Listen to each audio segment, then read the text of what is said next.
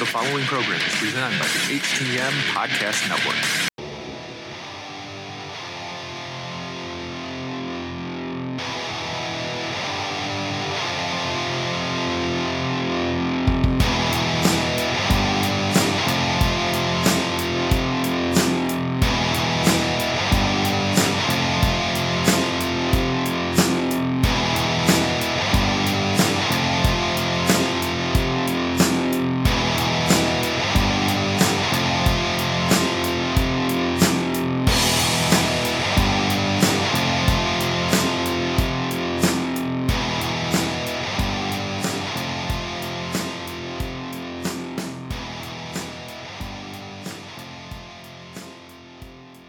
Another episode of Turnbuckle Talk in partnership with thechairshot.com, presented by the Hitting the Marks Podcast Network and in association with IndyPW.com.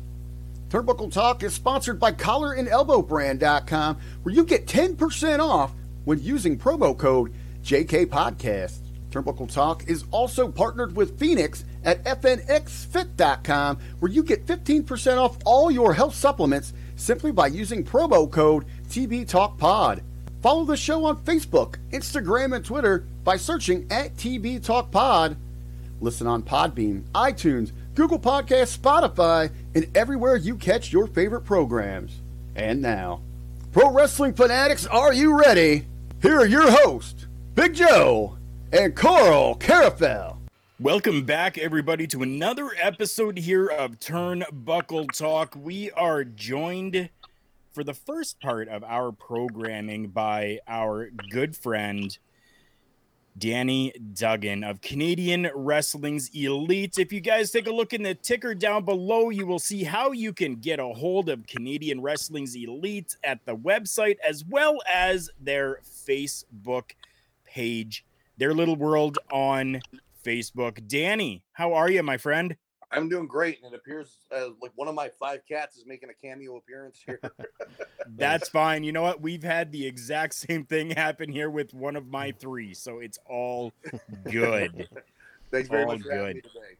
Oh, it- it's our pleasure. We love having you on. You have been a uh, constant on our program, and it's it's just an honor to have you again here.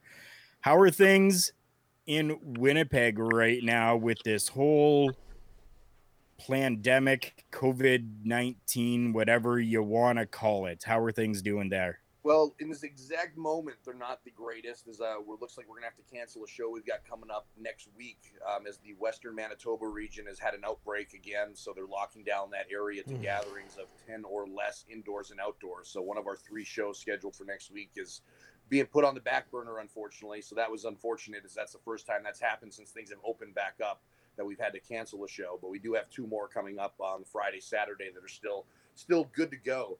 Um, as of right now, things things are a lot better here in, in Manitoba than they are in other parts of the country in terms of professional wrestling. Uh, CWE is the first company to come back and run an event in all of Canada in front of a live audience, and I think we're now up to seven events uh, since the quarantine has been lifted uh, that we've ran in front of a live audience uh, throughout Manitoba and Alberta. So we just uh, got back from a three three show tour of Edmonton, Calgary, and Grande Prairie last week. That was to great success and we're just sitting and waiting now as BC, Saskatchewan, and Ontario are still on lockdown in terms of large gatherings. So we're very eager for those to open back up and for the gathering size to increase here in Manitoba and Alberta, so we can get back to the scale of show uh, CWE is known for running. It, it's Well, got, I do know that in Ontario, that I believe we just went to gatherings of 50 people Mhm. uh, indoors, um, still having to do the social distance, still having to wear the mask, stuff like that. Um, but at least for us in Ontario, it's all a regional approach. So places like uh, like here, at least in Sault Ste. Marie, uh, it is mandated by the Algoma Public Health that we have to wear masks indoors. Whereas other parts of Ontario, you don't have to necessarily. It's all depending on their public health area. Is that the same way in Winnipeg right now? Is it a regional approach for different cities? Um, in, in Manitoba, it's not mandatory at all. Um, it's just recommended, but a lot of chain stores that are American associated are making it a rec- are making it a requirement uh, to go in. So your WalMarts or your superstores Yeah. and, and, and things of that nature, they're now implementing it where you need to have it. Uh, when we were in, in Alberta, Calgary, and Edmonton, it was mandatory that indoors masks be worn, but everywhere else in the province uh, we traveled throughout, it was uh, once again a recommendation. So it seems to just be kind of in the hotspot areas. There is talk of it happening in Manitoba uh, in the coming week or two. So we're just kind of sitting and waiting to see what that verdict is. Have there been any other thoughts of doing, you know, some more Facebook lives or some live streaming events, you know, maybe to kind of offset those shows that have been canceled? Uh, not necessarily. Like now that we're able to get in front of a live audience in, in so many different markets, we're kind of putting the focus on that. Um, there has been talk of figuring out ways to, to live stream those events Mhm. without cutting into the live gate and for those that are attending. So that, that is something that's on the radar. But as of right now, we're kind of just focused on the events we're able to do with the audience in attendance and just kind of, you know, watching the clock here and just waiting for, for things to open up so we can go to those regions and not have to rely on, on the live stream, but actually bring the live wrestling experience right to people. You know, since you're you're somebody that that wrestles in the ring, Dan. I mean, and you know, we've talked about this, you know, from uh, from our perspective here. But what's it like performing in spot where there's no audience versus having people in the crowd? Uh, It's a completely different dynamic, right? Eh, well, it completely changes the the art of professional wrestling. Like the the audience is so involved in what we do and how Yeah. we do it. Especially if you know you're if you're a professional who knows how to listen to the audience and perform for that live crowd, opposed to performing for yourself and a match you put together step by step in the locker room. It definitely it definitely changes the dynamic because you know you give you, your match and your next movement and what you do and how you do it is all based on how that crowd is reacting and what they want and, and when when they're going to get it. Um, so that it, it changes, you know. But at the same time, you know, it is pretty common now in professional wrestling that you do, you know, you will talk about a lot of things in the back. are a lot of guys that wrestle a certain style that does um, require a lot of cooperation and assistance in terms of, you know, whether it be a, a you know a high risk spot or just the length of a spot or just the cooperation that's required. So, so it's not completely out of the realm to do it. Um, it's just different not having that live audience there for it. Yeah. You know, but luckily, being an independent wrestler, you know, you you run the gambit. I've wrestled in front of thousands of people, and I've also wrestled in front of a crowd of four people before. you know, so it, it comes, it, you know, it comes with the you know the, the nature of independent wrestling. So I've definitely done many events over my 18 year career where there was you know a dozen people in the audience or 20 people in the audience, and you still go out and you perform for them just the same way you would for anybody else. Um, um, the way I've kind of summed up doing the live stream shows in front of no audience, it's it's almost the same as when you're when you're wrestling on an event that's being taped for television. You do try to include the audience, but your main focus is wrestling for the cameras and the viewers at home. So your your focus and your attention is towards them more so than the people that are in the crowd. So it, it's kind of the same, kind of the same nature when you're doing these live events in front of the for, for the live stream. Sorry. Now, since we're talking to you at home here, I did hear the little one in the background, so I, I thought I'd mention it. What, what's it? Because the last time since I've talked to you, Danny, uh, you become a father, right? So, uh, what's it been like now being a professional wrestler and being a dad? Oh, it's it's awesome. Um, she's, she just started walking, you know, pretty regularly over the last week, so that's been a fun adventure. It's like having a little drunk toddler around the house as she crashes and bumps into things. so it's been a lot of fun. Um, you know, to be honest with you, you know, this year, you know, she's a year and a half now. So for the last eight months, um, if there's been any blessing or silver lining to this this lockdown, is I've gotten a lot of time at home to, to Yep. be here while she's growing up and experiencing a lot of her firsts that otherwise I would have been on the road for. So it's, it's been, you know, you know, it's been it's been a very nice nice touch in that way. So uh, you know, but before that, you know, being on the road, it was definitely tough. I don't know how people did it, you know, 20, 30 years ago Right. before you had the technology to do FaceTime and things of that nature. Because that's that's something I can do every morning when I get up on the road. I can call and check in, and every night before she goes to bed. So you know, you still get that contact and that face to face recognition with your you know with your daughter, opposed to just you know being a stranger that comes and goes throughout the week. So it's it's definitely tough, even just with even with that technology and having those blessings, we're able to do that. It, it's still very tough being away when you're you know you got somebody at home that you care about that you want to see grow up. For sure. So now we've uh, we've gone through and we've been in lockdown for this uh, this time here, and I know that for you at you at least uh, that you are on the road a lot, and that you're usually doing a lot of your business on the road as you go, cell phone in hand, work, work, work, work, work as you go. Um, this lockdown has it provided you to maybe uh, sit back, relax, or are you still a lot on that phone or on the computer trying to get uh, stuff done to make this next tour hopefully that can happen. Uh, the biggest one yet. Uh, a little bit of both. Um, you know, to be honest with you, it's been a big adjustment. Like I'm usually doing about 220 events a year, so for three quarters of a year I'm gone. So being at home this long, um, for this long period of time has definitely been an adjustment. More so at the beginning of the lockdown, when when you know we we had a big spring tour planned, which was 36 dates across six provinces, and we were still holding out hope that that was going to happen. Once that started kind of falling apart, and you had to start canceling province by province as regulations were changing, and you know, kind of see it dwindle down to you know one province, two province, to no shows at all. You know, there's a good two three month span where it was it was quiet because there was no work to do because we didn't know when we were going to be able to do events again. You know, that was around the you know the three month period where we were doing you know one live event a month uh, at our training center so it, it definitely changed the dynamic of my day. It got to the point, you know, I would say maybe late May where I just hit a wall where I, I, you know, I legitimately felt like I was going insane because I just didn't have a purpose. I didn't have an, I didn't have a reason to get up every day and work on something, you know. And when you're running a, when you're running a company and uh, you know a wrestling company that's you know live event based, you're working around the clock.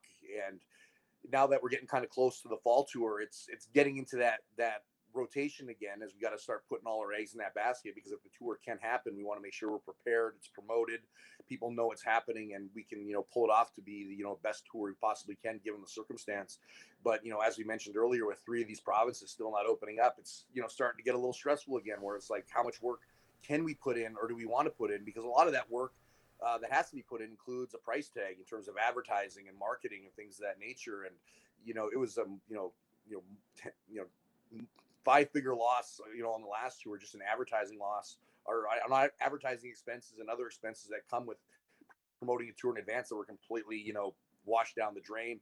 So now we're going to be in a situation again where do we take that risk and, you know, pump all this money and advertising and put all this work and effort into, you know, promoting these markets just to find out they can't happen again. So we're, we're kind of, we're kind of sitting on the edge right now where it's getting close so we'll probably know in about a month or two if we're going to be able to, you know, go. For, I should say a month or two. It's two months from the tour.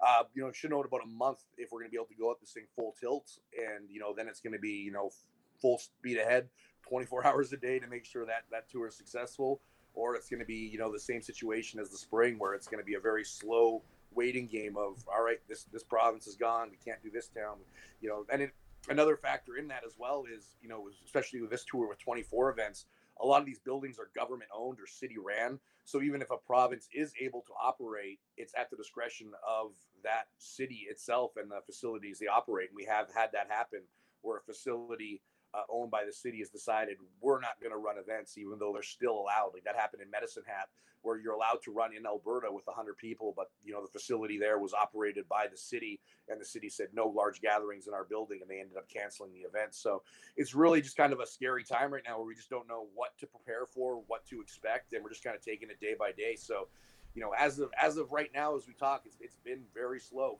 it's been because you know there's there's just it's it's the unknown right now. Right. I know. I like. I'm I'm dying to, for some live professional wrestling. I, I mean, watching it on TV and YouTube and stuff like that, that, that's that's great. That's fine. But I mean, I've always said, guys, that, that professional wrestling is the best experience when you're in person. You know, whether it be at a small independent show, whether it be at a large Madison Square Garden show or Tokyo Dome or what have you, uh, being there with a live audience with other people who are like minded, it's just it's not the same, guys. Watching it on YouTube on TV, it's just not the same. There's there's no replacement for it. No and it's, it's really tough. And you watch it on television now, like you know, I think AEW is going to have an audience this week for mm-hmm. the first time, or at least a larger audience. You know, WWE's got this Thunderdome concept, but you know, admittedly, for the last six months, as good as the wrestling is, and as great as the the talent are, and and how hard they're working, it's really tough to watch wrestling without an audience. So I imagine it's the same for for fans. You know, it's it's tough to wrestle in front of no audience, and I think it's hard to watch wrestling with no audience because they they really do make a you know they really do make up you know the the aspect that makes our business special just that energy in a room can make a bad match great or a great match greater um, it, it really it really you know contributes so much to the overall presentation of professional wrestling without it it just it just does not feel the same absolutely Yeah, it definitely doesn't feel the same at all. I've uh, I've had had to try to retrain my brain here a little bit so that I can focus on the actual work that's happening inside the ring, as opposed to listening to the crowd and trying to, um, you know, do stuff like that. Even even myself, somebody that was in the ring for for a little bit of time, it's. uh it's hard because I'm I'm finding little things that I'm nitpicking with when I'm watching the talent in the ring, which kind of sucks. But I mean the the crowd kind of you know helps take a little bit of that away. So um, it is definitely a different different atmosphere when it comes to having no people to there being an audience. Spencer Love here. Hell of a show in St. Albert on the 14th. You guys always do a hell of a job bringing in both experienced and newer talent. How do you go about selecting the talent you book? Spencer, thank you very much That's for that. That is definitely a question that I had on my mind as well. To kind of add on to that question a little bit, how have things been with trying to get people from out of town to be able to come in as well, considering all the lockdowns. Mm. So, how do you go about selecting the talent, and then how has it been going through trying to get them with lockdown? Uh, getting talent through lockdown is it. Well, the U.S. borders closed right now, so that's been a major change to our business. As we normally, you know, on a monthly basis, have a former WWE headliner come in and and headline a small tour or at least a live event in Winnipeg on a monthly basis, along with a signing and seminar. So that's completely out of the question right now, and you know might be for quite some time. Um, the border's currently closed until September 22nd, and then they're going to reevaluate and probably push it back another month, like they've been doing the last six. So that's been a that's just been a straight no. We can't do that on the U.S. side of things. Um, luckily, in Western Canada, it's wide open from BC to Manitoba, where you can now travel between the four provinces without having to self quarantine for 14 days. So that leaves it wide open for the talent we're allowed to use between those provinces. I believe you we can now use talent up through northwestern Ontario, as we did speak with Vinny Da Vinci, who was able to come in without um, having to self quarantine um, if it was a, a, an option for him. So I think there's a certain cutoff in Ontario where anything that past that point east is out of the question unless they're willing to come and self quarantine for 14 days. Um, but other than that, it's it's pretty wide open. So in terms of talent in, in Manitoba and central and western Canada, if they're willing to come on out and wrestle, we, we can use them without issue. Um, in terms of selecting talent, well, we've got our core group of talent that we use that you know I think travels with CWE for most of our touring events. That's consistent and have the the availability to do so. And then when it comes to selecting new talent, um, a lot of it is you know I, I'm really big on giving people an opportunity if they've never been with the organization before and seeing if they stick. So if if somebody reaches out to us that we feel has potential um, most importantly, if we feel they're going to be an addition to the event in terms of, you know, are they going to add value to the event? Are they going to sell tickets by being on the card? Um, is it somebody people in the area want to come and see? Um, and if, you know, maybe they don't have that name value yet, are they going to provide a quality match that will hopefully encourage people to buy a ticket the next time they're on the card if they saw them the first time out? So we kind of look at those factors first. Like if I'm getting contacted from a talent I've never experienced before, or sorry, I've never had an experience with before, you know, typically, you know, I'm going to look at their their promotional picture first, see if they have a marketable look, see if they look like a wrestler first and foremost, because that's that's a key key to me. And then secondly, from there, if I feel they're marketable, you know, we're going to look at their their promo and see if they have personality and character, because there's there's a lot of wrestlers out there who are very good. Um, but we don't need a card full of 14 bland wrestlers. We need, you know, a card of 14, yep. you know, personalities and characters that are different from one another. So then we kind of look for that. And, you know, then if, uh, you know, if the wrestling's great, that's, that's, you know, nice garnish on the plate as well. Um, but when it comes to the local area, like we typically have our crew that we travel with, you know, whether it be six to eight guys that are doing a whole tour with us. And then we kind of look to the local market and see who the best of the best are that we feel are going to be an addition to the card and we give them a try. So some of the talent that we have selected or continue to select or guys we gave an opportunity for were a pleasure to deal with. Were in a good addition to the card and they were asked back.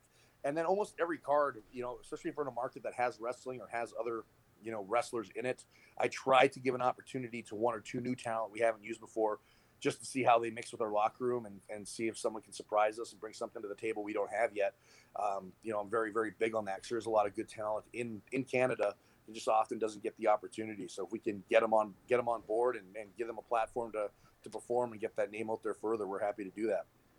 So yeah, Speaking of Canadian talent, I, I, I want to give a mention here to somebody that Danny had brought in uh, a little while back. I think uh, about two years ago here. Somebody that uh, has won an award through the uh, Cauliflower Alley Club um, Rising Star Award going to Madison Miles. I was super stoked when I saw that. Super stoked when I when I heard that. I was just blown away. She is uh, definitely, as they say, a rising star. She's been one of those people that uh, that I have followed since Danny brought her in. So that's just uh, another little snippet for you guys to see that you when when when Danny and, and the Canadian Wrestling's elite bring in people, this is the type of people that they're bringing in.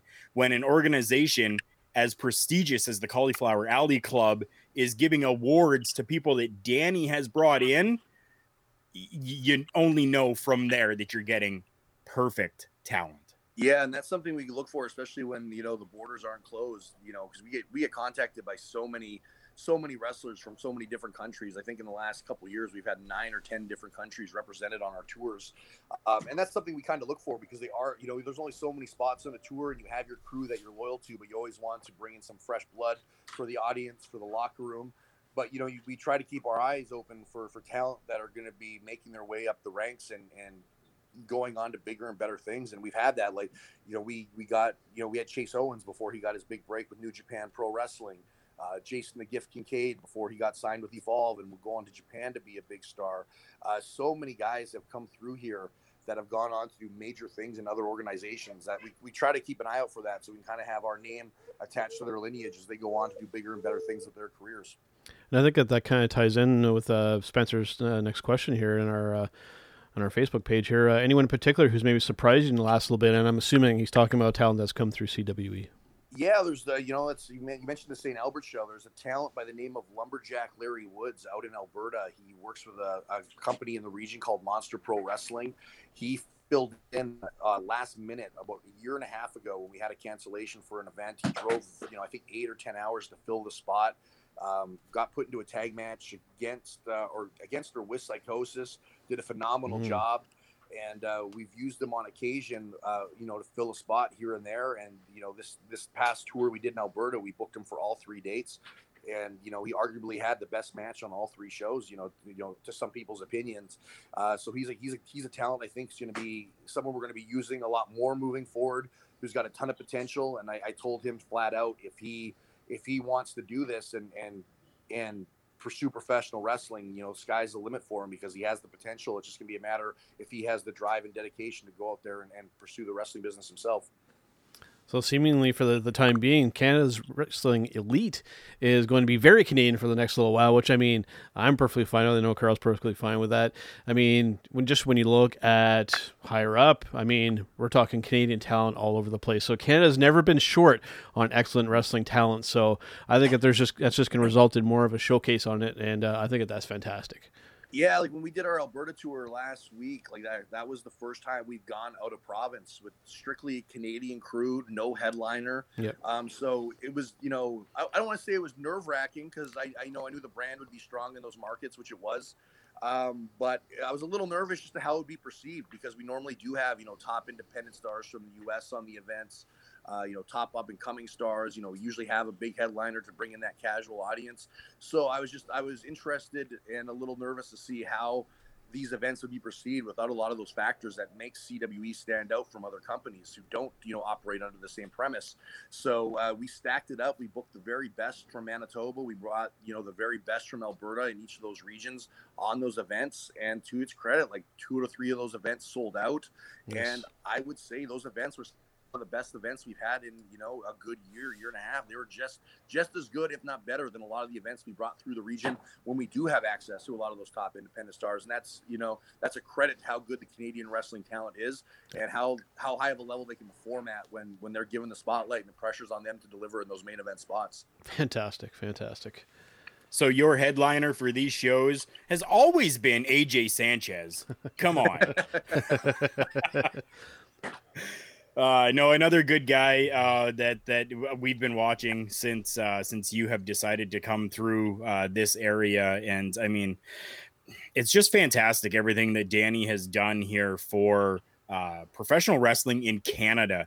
Again, people, if you have not seen anything from CWE, go to YouTube. There's stuff on there. Yep. Go to the website. You see it in the ticker down below. Check out the Facebook page as well. Um, yeah, definitely. That's that's where you guys got to go. Uh, we're coming up to the halfway mark here for the entire program. This is where we are going to be giving Hotshot Danny Duggan an open platform for the next couple of minutes for him to spew out whatever he wants to for himself. So, Danny, this is your time now. This is now your platform. What do you got for us? Well, first and foremost, just a thank you to all the Canadian wrestling fans that have been supporting CWE through the quarantine, um, especially this past spring. We we did a few fundraising events, you know, through you know new merchandise that was available on sale, uh, through some fundraising efforts through the live stream shows to help offset the you know the major financial loss of our canceled spring tour. Our, our fans were absolutely fantastic and very supportive of that and helped us get through that. So first and foremost, thank you to everyone who is keeping CWE alive and Canadian wrestling alive. Um, and with that, we're moving forward. As we mentioned, we do have a tour scheduled October 17th to November 9th. We got 24 events across Manitoba, Saskatchewan, Alberta, British Columbia, and Ontario that we're hopeful to run in some capacity. As of right now, unless anything changes, Alberta and Manitoba are still a go, and now we are just awaiting, uh, you know, British Columbia, El- uh, Saskatchewan, and Ontario to increase those gatherings and I believe if we can get those gatherings up to at least 100 people, we'll still be able to, you know, come through with some type of show. It may not be as large of a scale in terms of the amount of headliners we bring through, as it may not be financially feasible, but we will be bringing some show through. Um, and it will definitely be a good quality show regardless if we can get those gatherings up to at least 100 people come tour time. Um, scheduled to headline the tour is the franchise Shane Douglas. That's if the border does open. But if it does not open, either way, we are covered as we have Vampiro on the tour as well. And he is a Thunder Bay, Ontario boy. He's right here in Canada. So there'll be no problems with him crossing the border and coming on tour with CWE. So either way, we got you covered. It's either going to be one or two great legends on top of those events.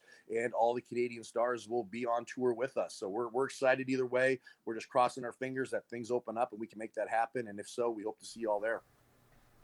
Fantastic. And where can people find you on social media there, Danny? You can find me on Facebook, Instagram, Twitter, and Snapchat at Hotshot Danny Duggan. Fantastic.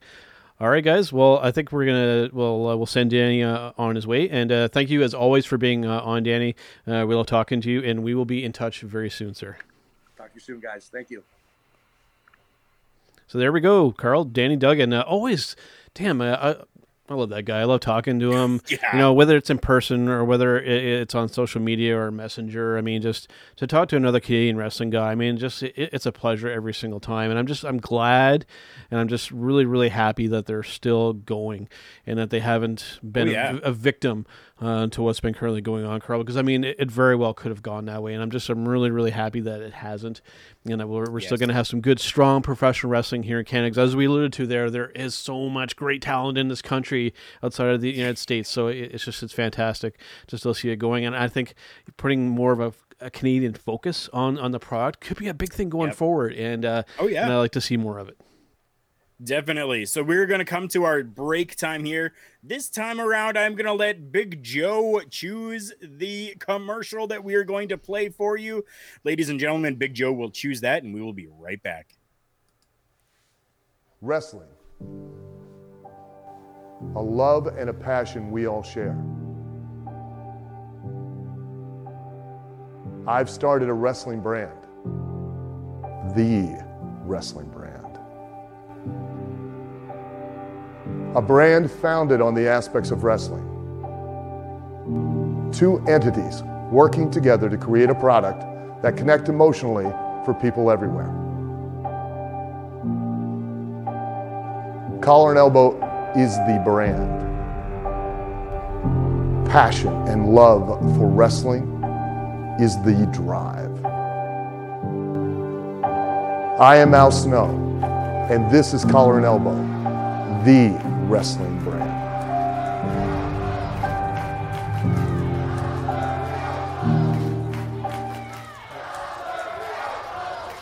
Dictionary defines hero as a person who is admired or idealized for courage, outstanding achievements, or noble qualities. Being a hero in life is far more than words printed on a page. It takes an unwavering code, a compass that points true north, always. And in times like these, it takes sacrifice. Hero shouldn't be a word defined by a dictionary. It's a word that should be defined by the best of us.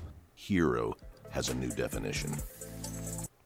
Here's Big Joe and Karl Karufel back here on Turnbuckle Talk. And as you just saw, collarandelbowbrand.com, where you can use promo code JK Podcast to get 10% off your purchase, any purchase that you make there. And one thing that you'll notice here, uh, uh, Karl and uh, our, our fans uh, watching the show, you'll notice that we, we tend to associate ourselves with, with things that are very passionate about pro wrestling. You know, we are, uh, as hosts of the program here, and Elbow Brand. I mean, that's right in kind of the, the, the name, you know, Danny, uh, Rick Vickery, who does our intro. We just, uh, we love to surround ourselves with people that are passionate about professional wrestling. And I think that that's something that we really, that, that's something I'm really proud of, that, um, everything that we're involved with it, it's it just that everybody has a pure passion for for wrestling. And that's uh, the reason why we're 181 episodes strong on on this podcast. Karl that's pretty insane when you think about it from where we came from.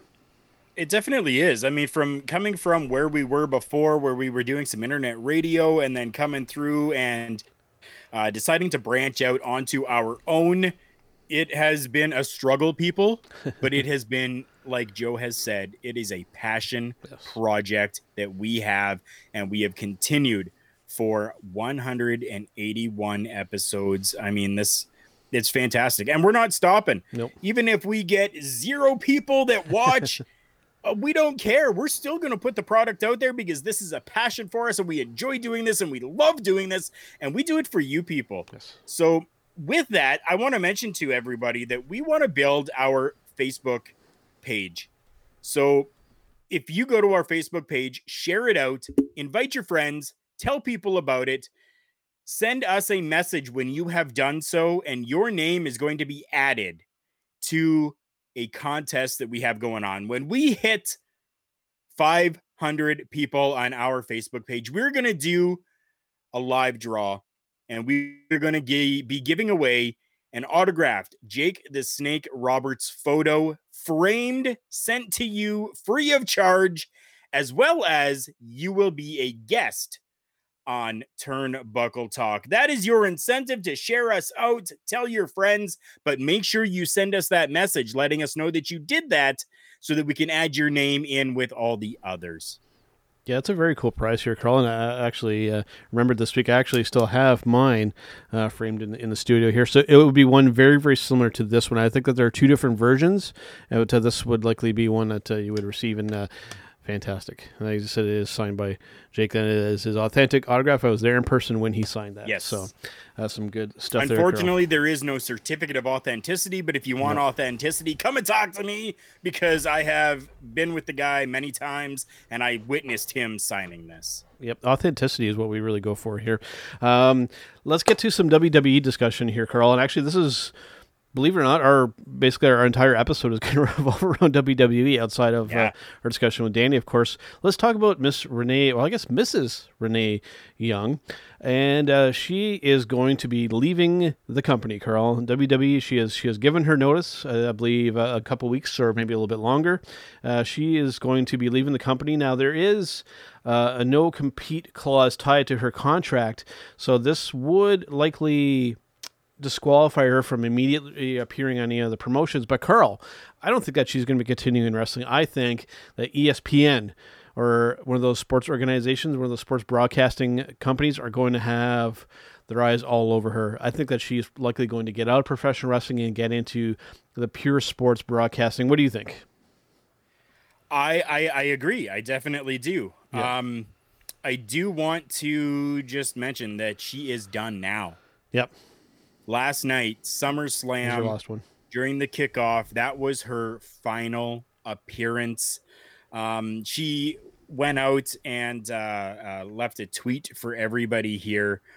Um, I'm trying to find it here. It says this November would mark, or sorry, it was on, yeah, Twitter and Instagram. Okay. Um, she says this November would mark eight years Yeah, eight years in the WWE. Oh, she's been there that Eight long, eh? Wow. years.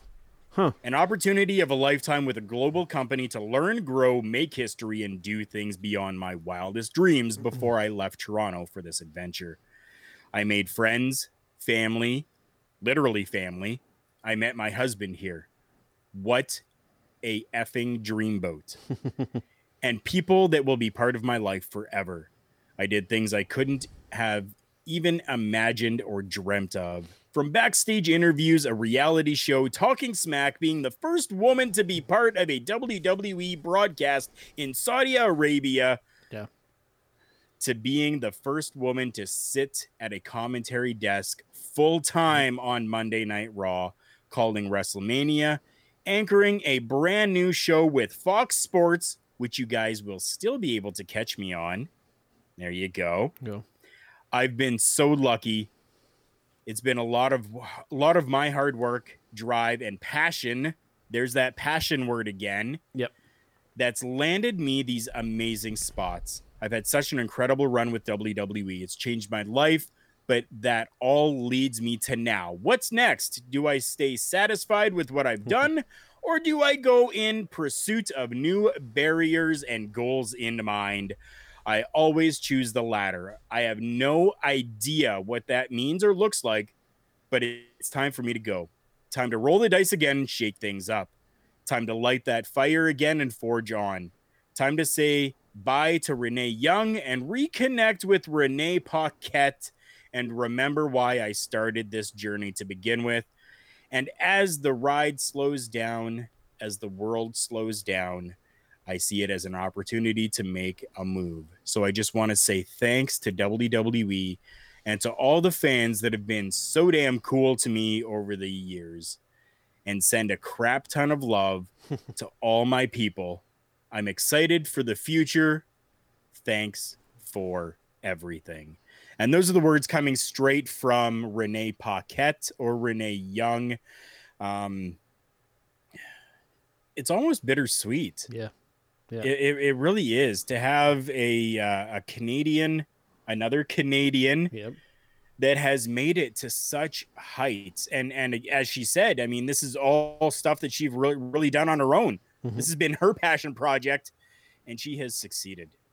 Yep, and you mentioned uh, in, in that tweet there the crap ton of love. I mean, that's that's her husband coming through in that uh, in that little bit there. I think that's uh, obviously some of his influence rubbing off. And I think if you were to She actually said crap. Crap. She didn't say any swear. She actually put crap. She actually put crap. Yeah, that's uh, that's Mr. Moxley coming through there a little bit as rubbing off on her. And um, you know, despite you know all the the great things that she has accomplished in WWE, WWE, sorry, I think that her and I, I would believe that her husband would probably agree with this one as well. That them meeting each other was probably the best thing to come out of their both of their times in this company. You know, not to take away from any of the the great stuff that they did, but on a more personal level, I think that that's the the thing that they'll probably remember the most going forward. I think so as well. Yeah. So yeah, and, and of course you had mentioned Canadian, right? Another Canadian making an impact in the WWE, which uh, all the more reason why you know I love talking to our friend uh, Danny in CWE. So we'll see. Um, I, I do feel that her days in wrestling could possibly be be numbered, and I, I do feel that she'll branch out to uh, probably the more mainstream por- sports platforms. I think that's where she could really excel. Not to take anything anything away uh, from the wrestling aspect of it, I just uh, I think that she would really excel like on that national level, talking about other sports. I mean, just uh, I think it would be absolutely incredible. I believe so too. Yep. All right, Karl, let's talk Thunderdome. Thunderdome. Thunderdome. Like, you know, we can lump in some some SmackDown and some uh, SummerSlam discussion because uh, those obviously did take place on that platform. But just the the overall presentation of the whole thing here, Karl, and, and I think that you picked a great picture here to kind of illustrate my point on this. That the presentation. I'll let you go first, though. What do you think about this uh, this Thunderdome a- aspect of? you know all the the effects and everything kind of going on, and then the um, the, the multiple banks of uh, LCD or LED screens or whatever those things are. Uh, what do what do you think of this, just presentation wise? I mean, I'm okay with it. Um, it, it's it's different. It's it's something new. It's something innovative. It's something that uh, is allowing fans to virtually be there. Um, we're, we're learning a little bit more and more as time goes on, as people are using this platform to be able to watch the show. Uh, we're, we're learning different things that are happening back behind the scenes with Yep. the Thunderdome. Uh, but I mean, like I, I'm okay with it. It's it's giving me an illusion of people being there, Mhm. so I'm okay with it. Yeah. I don't know if it's just the brightness or how, how the, the screens kind of look. I find it very visually distracting. And what even more visually distracts me, and like I said, you picked the perfect picture for me to help illustrate this point. Even with all this coolness going on here, Karl, we still can't fill fill the arena. We still have empty spots, and we we have duplicates on uh, the screens as well. You know, and there's been screenshots of people sleeping while they're on camera and uh, you know posting inappropriate things. So it's still the kind of the usual WWE fan shenanigans going on here, despite this kind of going on. But just and another reason why I have a little bit of an issue with this here, Karl, is that we we're seemingly very very close to fans actually coming back to the arena. Like uh, Danny had mentioned earlier in our program, that AEW this coming week, I believe that they're going to have fans back in the arena, and WWE will likely be following suit. Uh, shortly after this feels like a it could have been a cool idea if we would have done it a little bit sooner. Like it just it feels like we're, we're getting to this point a little too late with this. Like we should have if we were going to do this we should have gotten on that earlier. That this feels like we've, we're catching on the very tail end of things. And I, I think timing wise that they missed the boat a little bit. I, I will say that the presentation at the beginning with all the lights and the, the lighting and stuff I thought that was actually pretty cool. It was well done. But it just it feels again like we're timing wise we, we missed the boat a bit here. That, that's the, the feeling i'm getting. To a degree i would have to say that you're right. Um i mean this costs money. It costs it has to cost a lot of money right? Right? Yeah. So taking a look at things i mean wwe is a public company. Mm-hmm. They have to kind of take their shareholders into account Yep. and and figure out if this is going to be something that will can you sustain it? yeah be sustainable for them to be able to do. Like is it worth spending all of this money to do that? And i think that that's probably one of the reasons why that it took so long. To my understanding that th- this has been something that has been looked at for months Mhm. before it came to fruition. So i mean it, it was all a uh, planning thing it was a money thing as well as you have to purchase everything that you see there all those screens and in a pandemic you're not able to get these things like Yeah. next day shipping Mhm. these are taking weeks for things like this to come and then to figure out how to do it to set up and then they had to get an arena as well so they've had to wait for this opportunity for the amway center to open up. Yep. so that's i mean there's a whole bunch of different factors in this uh, maybe a little late to the party Eh, probably.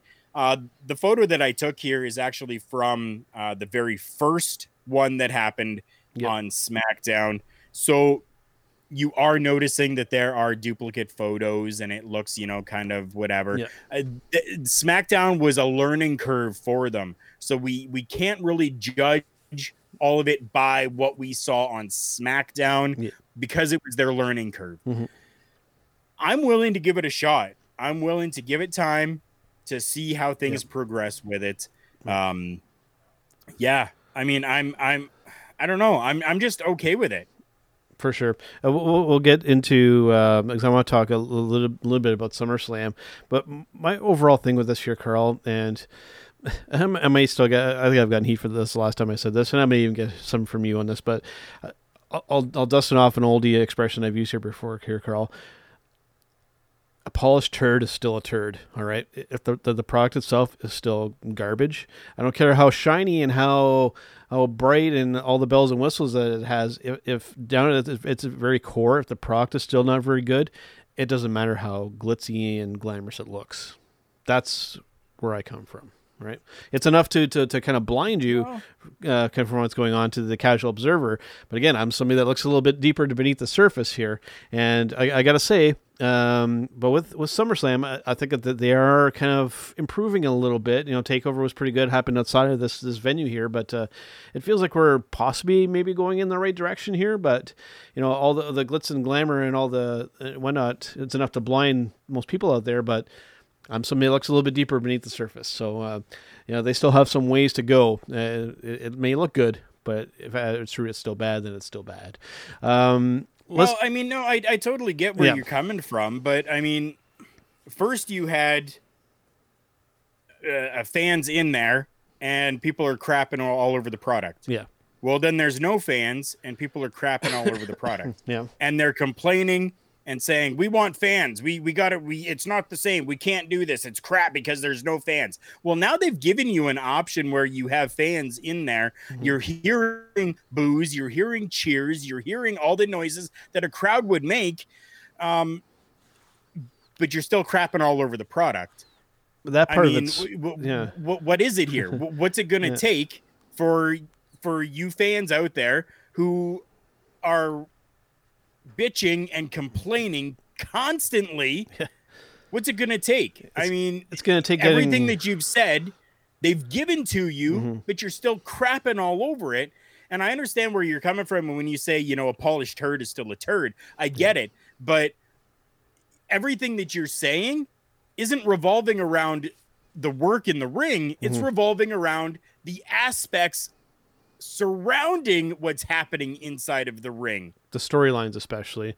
And I, I, think what will fix a lot of this problem and will probably get me at least to stop complaining about certain aspects is getting the fans back in the arena again. Because, yeah, getting the, the fans on, on the screens and whatnot. Uh, is, great, but piping in fake crowd noise just isn't the same as having a real crowd, Karl. It's not the same. Um, and if you watch, so and, and, and so, to give an example another sport, when you watch hockey right now, they're doing a little bit of the same thing where they're they're piping in like a low roar, kind of a crowd noise. And um, again, uh, you know, like we talked with Danny, have there's no substitute for having an actual crowd, an actual audience at a show. There's no substitute for it. I I, I get that. So I, am just going to use you as an example here because you're the one that I'm talking with. so you're saying that this is all crap because there's not fans there, and I need to have fans there. I'm waiting for fans to come back, and that's going to make it better. It's definitely. So you're saying that you're going to be happy with the product of the WWE as long as there are fans in the crowd. It will improve things. Uh, still, we still need to have better storylines and you know the, the final decisions being made at the top. That's still the, the main. Uh, like I still stand by Vince being the main problem.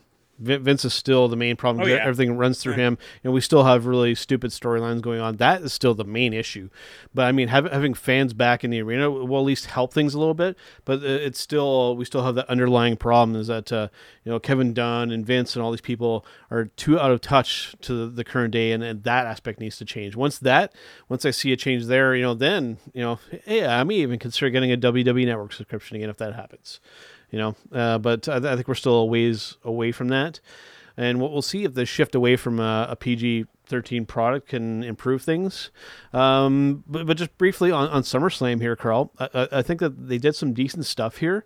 Um, the one big thing that stands out to me is that at the end of the show, uh, we had a surprise return. We had a surprise return in the form oh. of Mr. Roman Reigns. Yes, uh, we did. And it feels as though he is a bad guy, Roman Reigns, which uh, I'm actually a little bit intrigued and was calling for this a long time ago. And it looks like they may have finally pulled the trigger on making him a bad guy. And I, I think they can do something with this. I think they can. Yeah, it's definitely about time that they have done something like this. We saw at the very end of SummerSlam, spoiler alert, we had the main event match go on. After that main event match, we saw Roman Reigns come back, spear everybody, destroy everyone and everything, and then leave. Yep. Fantastic. Yep. I mean, I-, I, was super happy with that ending. Yep. I'm not a huge Roman Reigns fan. Nope. But I was nope. happy with that. No, the, the, this is this is a, a, Tongan acting like a Tongan, and uh, I can dig it. Yep. these guys are better being bad guys. I've always said that about Roman that they kept forcing him down our throat. We were saying this for years, Karl, that they're forcing oh, yeah. him down our throat as a good guy. this guy just just persona wise is tailor made to be a bad guy and it looks like they might be finally doing it. So I'm interested, and I hope that they can take that ball and run with it. But I mean, really go all in with it, like make him like the make him the, the top heel in the company. You know, just go for it and, and see what will happen, and just let, let him do what he's going to do. Just let him go out there and kick ass and be that. I might get some heat for this, but let him be that that, that kind of that uh, that that badass Samoan, um, make him be that Tama Tonga like of, of WWE. Uh, that uh, that would actually be interesting uh, for me. So I'm I'm hoping that they'll take that ball and run with it. Uh, there's oh, some yeah. other things that happened in SummerSlam here, Karl, but th- this was the big thing that happened for me. Like the, the, rest of it, just it all seemed to kind of blend together. Not to take anything away, there were still some great matches and some things that happened, but this this was the thing that that actually like mm, maybe you know I'll go back and actually watch you know at least this whole ending part to to kind of catch the whole every aspect of what happened because it it did look rather interesting. This is not my match of the week, but I do have to give a mention to uh, Mandy Rose and Sonya Deville. Um, I, I, personally, I thought the two of them really worked very well together inside of that ring. Uh, just another really good match coming out of uh, uh, SummerSlam last night. Uh, so, well, for those that are listening to the audio, two nights ago. Mm-hmm. Um, but yeah, I mean, SummerSlam for me, anyways, I was okay with it. I didn't really find that I tuned out too much. I was I was okay with how everything went, and I was a little bit concerned because there was only like eight matches and a one pre-show match, and I was like, mm, is there going to be enough time? Raw is three hours. Are they going to give us less than three hours of a pay-per-view? But they went the limit, and I was okay with yeah. SummerSlam for sure. And I do like a bit of the shorter format because for a little while there with the Summer Slams and the uh, WrestleManias, they were really getting up into high territory time wise, and it's like, okay, is this thing over yet? You know, and you know, you, typically you would think that consuming more wrestling content that we'd be happy with that, but when it, when it starts to get a little monotonous, you know, then it's going like, okay, you know, let's wrap it up here. I want to get some sleep and uh, be able to function the following day. So right, so, yeah, yeah uh, I may have to go back and actually uh, check out the show here fully. Well, well I, I'd like to talk a little bit about about a takeover, but I'm actually going to leave that because that is actually going to tie into our showstopper segment. So I think we'll wait a little bit on that one. Um, let's talk a little bit of uh, breaking news here, Karl. One big thing that I want to mention uh, that I didn't include on the run, I actually I completely forgot, but just to update everybody on new, the New Japan Cup USA, uh, that tournament has wrapped up. And uh, for the the final match, we had David Finlay versus Kenta. Uh, for those wondering who Kenta is, that was Hideo Itami in uh, WWE, and Kenta has advanced, and he is the one that is going to be taking on Mr. Jon Moxley for that New Japan Pro Wrestling United States Championship. That's interesting here, Karl, because you know we got a couple WWE guys uh, f- uh, fighting for or wrestling for a New Japan Pro Wrestling Championship. And some interesting right. dynamics here, and uh, something that uh, very different styles. And I'm looking forward to uh, to checking that match out where wherever they decide to do it. Definitely, I am too. I mean, it's it's yeah, it's just been fantastic seeing uh, everything that's been coming out of New Japan Pro Wrestling right now. And even though it is like a couple of former WWE guys, it doesn't feel as though that's what it is. Mm-hmm. So with other ones we've had before that it's uh, like you, you, you see them in a different promotion. Um, I'm gonna use like let's say EC3 right now, uh, wherever he goes, whether it's uh, Impact, Ring of Honor, whatever he's been doing, it just feels like a former WWE guy right now. Mm-hmm. He's doing his best to really break out of that, which I'm happy about, and he has been doing a fantastic job doing that but it's that's just the aura that's the feeling that you get and that's how i feel right now is that it's another former wwe guy. Looking at uh, Zack Ryder mm-hmm. uh, same thing right now in aew um, so it, i mean it's it's hard to kind of break away from that but these guys over at new japan pro wrestling have seemingly done that. Yep. Uh, the other thing that I want to touch on too, uh, going back to some WWE stuff here, I want to talk a little bit about, about uh, Baron Corbin or King Corbin, as they're still calling him. Uh, they're still rocking with that gimmick there. I'm not entirely sure why, uh, since it's kind of meaningless at this point. But uh, he is somebody that has actually spoken out against fans complaining about the product here, Karl. And it, it, it's unfortunate that it's him doing this because I mean he's somebody that's been pretty universally thought of as being bad so far. Um, I've come to his defense a little bit, feeling that you know that's just him being a good heel. But sometimes you can go a little too far here, and there's been people complaining about the product here, and um, just the one little response here that I'll that I'll put up here that I think is uh, part of the reason why maybe some of these guys shouldn't be on social media in here. And this is uh, him. Uh, he says here, if you don't care, you wouldn't tweet a reply. You Twitter turd. Um, Karl, calling wrestling fans Twitter turds, maybe not the smartest move. Maybe not the smartest move. What's what's the difference between calling people a Twitter turd Mm-hmm. than calling somebody a pencil necked geek? because with it being on social media here, I think that there's a bit of a uncertainty here. Is you know, is this are we getting the Baron Corbin character, or are we getting, you know, the actual person in real life? Right. That's one issue with social media is that since we do tend to kind of blur the lines a little bit there, it's hard to know, you know, is this being tied into the storyline of what's going on, or is this him just being a dick? You know, so th- that's where some of this issue can. I mean, given that he's currently a heel, you know, he can get away. But if he was if he was being a good guy here, Karl, that's where this would really come into play and be be an issue. And I think so- you just hit it right there. That's the Yeah. difference. Right now, his character is a heel character as opposed to a face. So if he had been a face character, Mm-hmm. Yeah. wording it a little bit differently Yeah, would be totally fine. But the way that it's worded right now is just I, I think it's it's just heel play. That's all it is. And uh, I'm I'm, I'm fine with it. Whatever. If you can't see past the character that's playing the heel and calling you a Twitter turd and the actual person, I mean, that's your own problem. I, I can't do anything For about sure. that. you got any breaking news that you want to cover, Karl? I do. This is something that uh, we haven't talked about AEW. Uh, I just want to briefly mention AEW. Cody Rhodes' reign has ended with the TNT Championship. We have a new TNT champion in what was like pretty much a squash match. Pretty much, yep. Super quick, done. Brodie Lee, leader of the Dark Order, is your new TNT champion. That's all I got. That's all I want to talk about for any type of real breaking news this Yeah. week.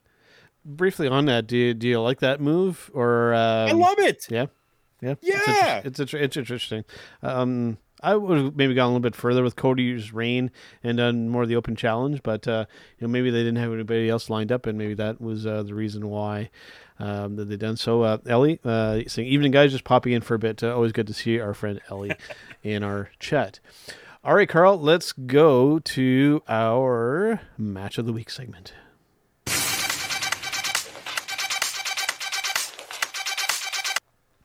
All right, Karl, let's do match of the week segment here. Um, All right. I'm going to let you go first because just in case we were to pick the same thing here, because it seems to be if I go first, we get the same thing. Uh, what was your match of the week for this past week that was professional wrestling? You said this last week as well. You're making it seem like I'm just copying what you're saying every time. that's that's not the case. I keep people. thinking ba- definitely is not. I keep thinking back to these week- times where I picked first, and you're, and then I, I would be, I'd be sitting there watching and be like, "Oh my god, he's picking the same thing as me." right? So, what- it has what- happened. What was your pick? My match of the week is actually coming from Saturday's matches from NXT Takeover 30. I was super impressed and loved watching Keith Lee versus Karrion Kross. Just two guys that that are fantastic inside that ring, Yeah. and I am super happy with what I saw. So yeah, Yeah, some good stuff there. Uh, apparently, though, uh, there was an injury coming out of that. Hopefully, that's not too yes, um, too extreme. Uh, it seems to be. I don't know how many times that's happened in, in WWE over the past few plus years now, where somebody wins a big match like that and they have an injury coming out and of it. the so- injury right away. Yeah, so that's a bit of a bummer there, but hopefully he'll be okay with that. Uh, my matchup, uh, my match of the week, sorry, is coming from 2019 from Ring of Honor. We were talking. Um, I actually, actually, I need to go back and uh, just look briefly here. I had the window open and then I, I closed it out here. Doing this on the fly here. Uh, yes, from Glory by Honor in 2019. Uh, this was Rush defending the ROH Championship versus Silas Young. in a match that went just over 12 minutes. This was an absolutely fantastic matchup here, Karl. Uh, Rush, of course, is Rush. I mean, he's a he's a big star in Ring of Honor, and I think will be outside Oh, yeah. of Ring of Honor at some point. But Silas Young doesn't get the appreciation that he deserves. He is a great foil inside of that ring. Uh, he's somebody that will probably never get to that upper echelon, but he is just a great guy to help put over these other talents. He's almost kind of like in that gatekeeper kind of role, and he does it extremely well. And damn, he, he has a good uh, work rate in that ring. And guess what, Karl? Yeah. You know where he's appeared uh, before? CWE That's right. right? So uh, some fantastic stuff there, and always uh, a link back to that. So yeah, my matchup coming from Ring of Honor. Uh, again, the, all this free content on YouTube with Ring of Honor has been absolutely fantastic, and I've been consuming a lot of my wrestling content that way. So some good stuff there. All right. Let's take a bit of another break here, Karl, and we'll come back with our showstopper segment here. Um, you know what? I'll let you pick the next break segment. Sounds good to me. Hi, my name's Barry Radcliffe. You might recognize me from such films as The Longest Ride or Ted 2. Now, as a successful actor, I have two planes, a supermodel wife, countless exotic cars, and a ton of cash. You might think couldn't get any better than this, but you'd be wrong for only $4.99. You could get OVWWrestlingNetwork.com. That's OVWWrestlingNetwork.com for only $4.99. Now, will your life be as good as this? No. Will it be better? Yes, and I guarantee that. That's not valid anywhere. OVWWrestlingNetwork.com is only $4.99. Tomorrow's yesterday is today. Prices so low, they're insane.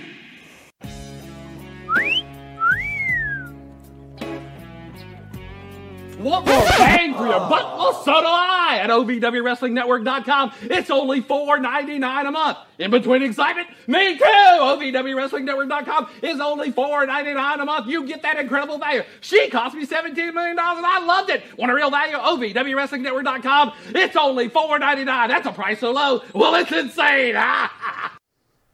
So there you go from our friends over at OVW.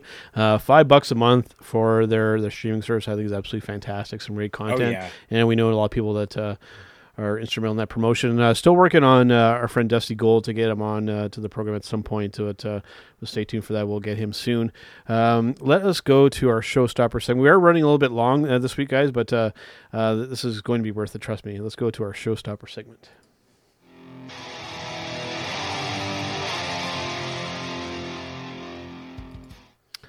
All right, guys. Uh, this uh, showstopper segment this week is uh, surprisingly enough, this is coming from WWE and NXT Takeover. As I mentioned uh, earlier in the, in the program here, that we were going to wait to talk about this. This, uh, leading up to this show here, Karl, um, we had Mr. Pat McAfee getting involved with Mr. Adam Cole, and I expressed how they were kind of doing some funky stuff here, kayfabe wise, but they managed to pull off something kind of cool here, Karl. Now, um, hopefully, you still have the, the video queued up here, and I want to let's watch this video, and then we'll talk about it after. This is a uh, Pat McAfee, uh, essentially a non wrestler, uh, did some training, but uh, this is a guy that is very, very new this, and it's a promo against Adam Cole here. Let's take a look at this.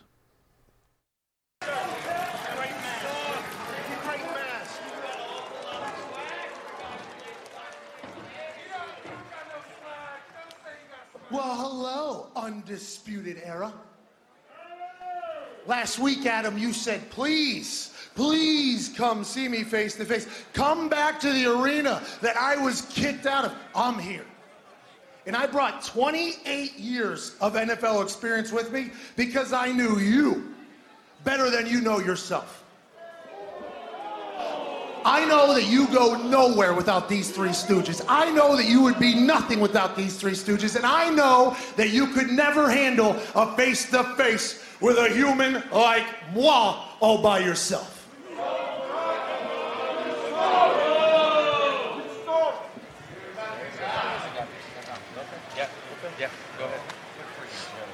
Yeah, you ready to start now? You ready to start now, Pat?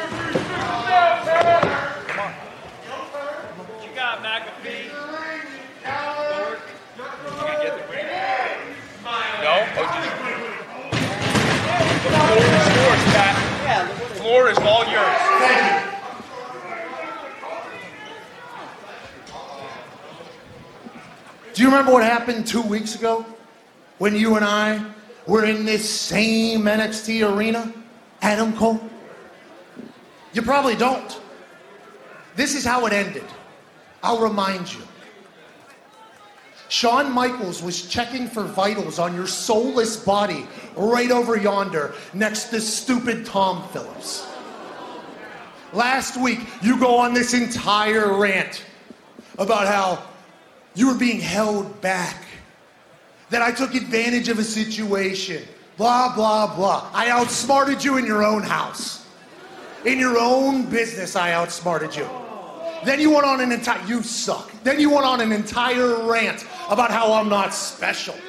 Not special. You're the longest reigning NXT champ. You've wrestled all around this globe. You've wrestled in front of five people at armories, bingo halls, high schools, Japan, all over the world. And you got to hear, and you were the biggest star in this brand. What'd you call yourself? The king of NXT? You had all these people fooled. 400 and some days you were undefeated. Took me a minute and a half to knock your ass out. One minute, knock your ass out. One swing of this foot. Done. Then you call me not special. How's that not special? I've never been in this ring before. Made you look amateur. I've made a million dollars in seven different professions. And you, especially you, stupid you, mustache stooge, in the ignorant wrestling community at home, you better hope that I don't stick with this profession, because this will be number eight if I want to. And on Saturday, Saturday, it's going to end the same exact way that it ended two weeks ago. You're going to be left unconscious after probably throwing a temper tantrum, after losing your mind, after losing your cool, because you and I are different level humans. You only gave me two weeks to train for this match. Two weeks! Triple H gets on ESPN, the cerebral assassin who kicked me out, who says, Well, if Pat wants to be tough, I can make him famous. Two weeks is all I'm going to need to beat you. And you're going to have to explain to the entire wrestling community how you lost to an outsider. Let me tell you how you lost to an outsider. Because you're great. In this world, you are. But I am next level. I am above you as a human. I am above you as an athlete. And on Saturday, it's going to end with one swing of his foot meeting your face, sending it to the moon, and the only sound that any of these idiots in here and anybody at home will hear is boom.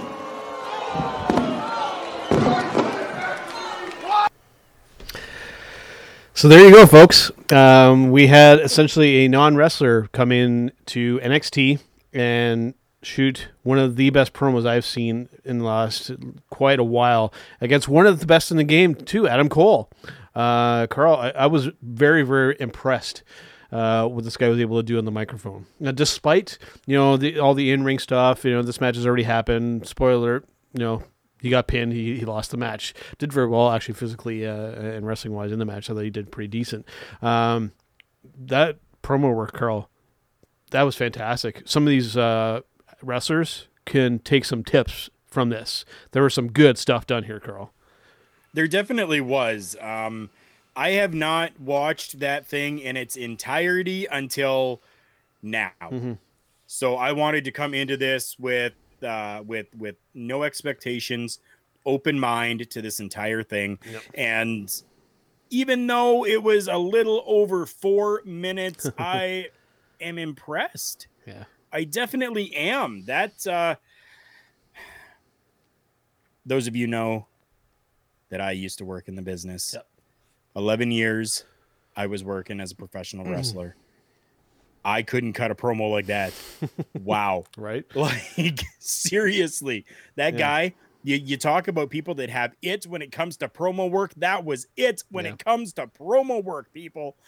Man, that was fantastic. And he just it, it subtly like hit every point. and he, he didn't have to yell, he didn't have to scream. He was a little louder with things, but he he got everything there and and I was I was invested in that. I'm going this is this is awesome. Mm-hmm. Now, to tie this into our showstopper segment now, essentially what I had written down here uh, has the art of the promo been lost in an industry's supposed top company?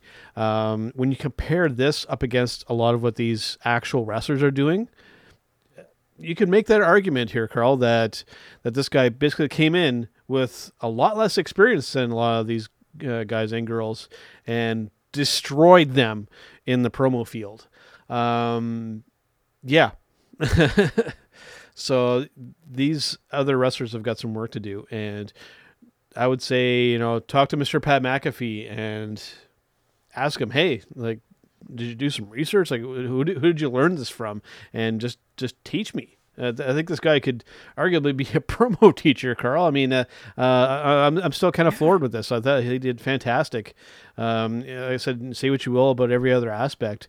Um, he hooked me into that match with that promo, and that's what that's supposed to do. Definitely, it is. I know that you and I both on previous episode had talked about this, and had talked about how first we're, we're, we're we got this heat going on and then they kiss and make up and then all of a sudden there's you know a match that's going to be happening and we were con- totally confused but this tied everything together so nicely I was very happy with everything that I saw there. And yes, I want to know who he went to yeah. to learn this promo work because that was freaking fantastic. You talk about the talent today not really being able to do such a promo, and I think it comes down to who is teaching to do promo work right now. That is the biggest thing. Uh, NXT is the breeding ground for the next level WWE star, but I don't even know who's teaching promo work down there anymore. Before Dusty passed, he was working very closely with the talent when it comes to doing promo work. Dusty, one of the best on that microphone when it comes to promo work. Um, yeah, I think uh, that that's that's it right there. Yeah. I don't know that we have somebody that is really able to teach promo work properly. Well, I believe William Regal was still doing some of that up to some degree, but it's also very possible here, Karl, with Mr. Pat McAfee. I mean, we know that you know he does radio work and that kind of stuff too. a lot of this, uh, believe it or not, is probably just natural ability for this guy to be able to talk and, and get his point across. Uh, that's definitely yeah. uh, possibly a factor here. Is that uh, he may not have had a lot of training here, and he is just a good talker. Uh, that is entirely possible. It definitely it is. I hope that that's what it is because I want to see more promos from Pat McAfee right now. Yep. And I, I, I really hope that they're going to keep him around, even just for that, just to go out there and do do a couple of matches. If you haven't seen that match from NXT Takeover 30, go and watch it because Pat McAfee really impressed me. Um, seemingly, I didn't even know who the guy was before and now, after seeing that promo, yep. as well as seeing the matchup that happened between Adam Cole and Pat McAfee at NXT TakeOver 30, I'm a Pat McAfee fan. Wow. Yep. And even if he doesn't want to continue in the ring as, as an in ring talent, um, he uh, probably a shoe in to be a manager or to be a mouthpiece for somebody. Um, like we just said, you know, he obviously he knows how to talk um, in that pro wrestling context, and uh, I think this guy can basically do whatever he wants. I mean, he went about the train the right way here. Karl, we mentioned, uh, I think uh, on this previous episode that uh, Rip Rogers is uh, who he did some training with. Yes, and uh, yeah, I mean, That's fantastic. To RBV for letting us know and cluing us in. Yeah, for sure, and. So yeah, he did, went about the train the right way, and seemingly has a lot of natural ability on the microphone. I mean, and guy looks athletic. I mean, that's a lot of the things that you want in a professional wrestler, Karl. It's just like it's just gonna be a matter of how far into this he wants to go. Definitely, my only stipulation on all of this is if they decide to keep him around in a professional wrestler aspect or as a managerial aspect, we need to work on getting those promos out a little bit quicker. I think Um, having a four minute promo all the time is, is just going to become uh, possibly very repetitive. Maybe. And I don't want to see something like that happen. I would rather him go out there, do a, a one minute quick promo, get the point across, done and out. But for this, this worked. This definitely was what was needed. Having this type of a longer promo um, was was fantastic, and I am super happy with what I saw. And and that'll be the real test too, is if he can repeat the success as well, right? I mean, this. Yes. Uh, hopefully, he can repeat it, and not it's not just a one, uh, one and done type thing where you know his next promo was garbage. You know, maybe he had a lot of time to prepare this one. We don't know all the aspects, so hopefully, it's just something that he can uh, continue to be good at. And if that's the case, then you know, then proceed uh, however you want to go about things. And uh, but uh, as it sits right now, uh, I, I'm digging what he's doing. Me too, definitely.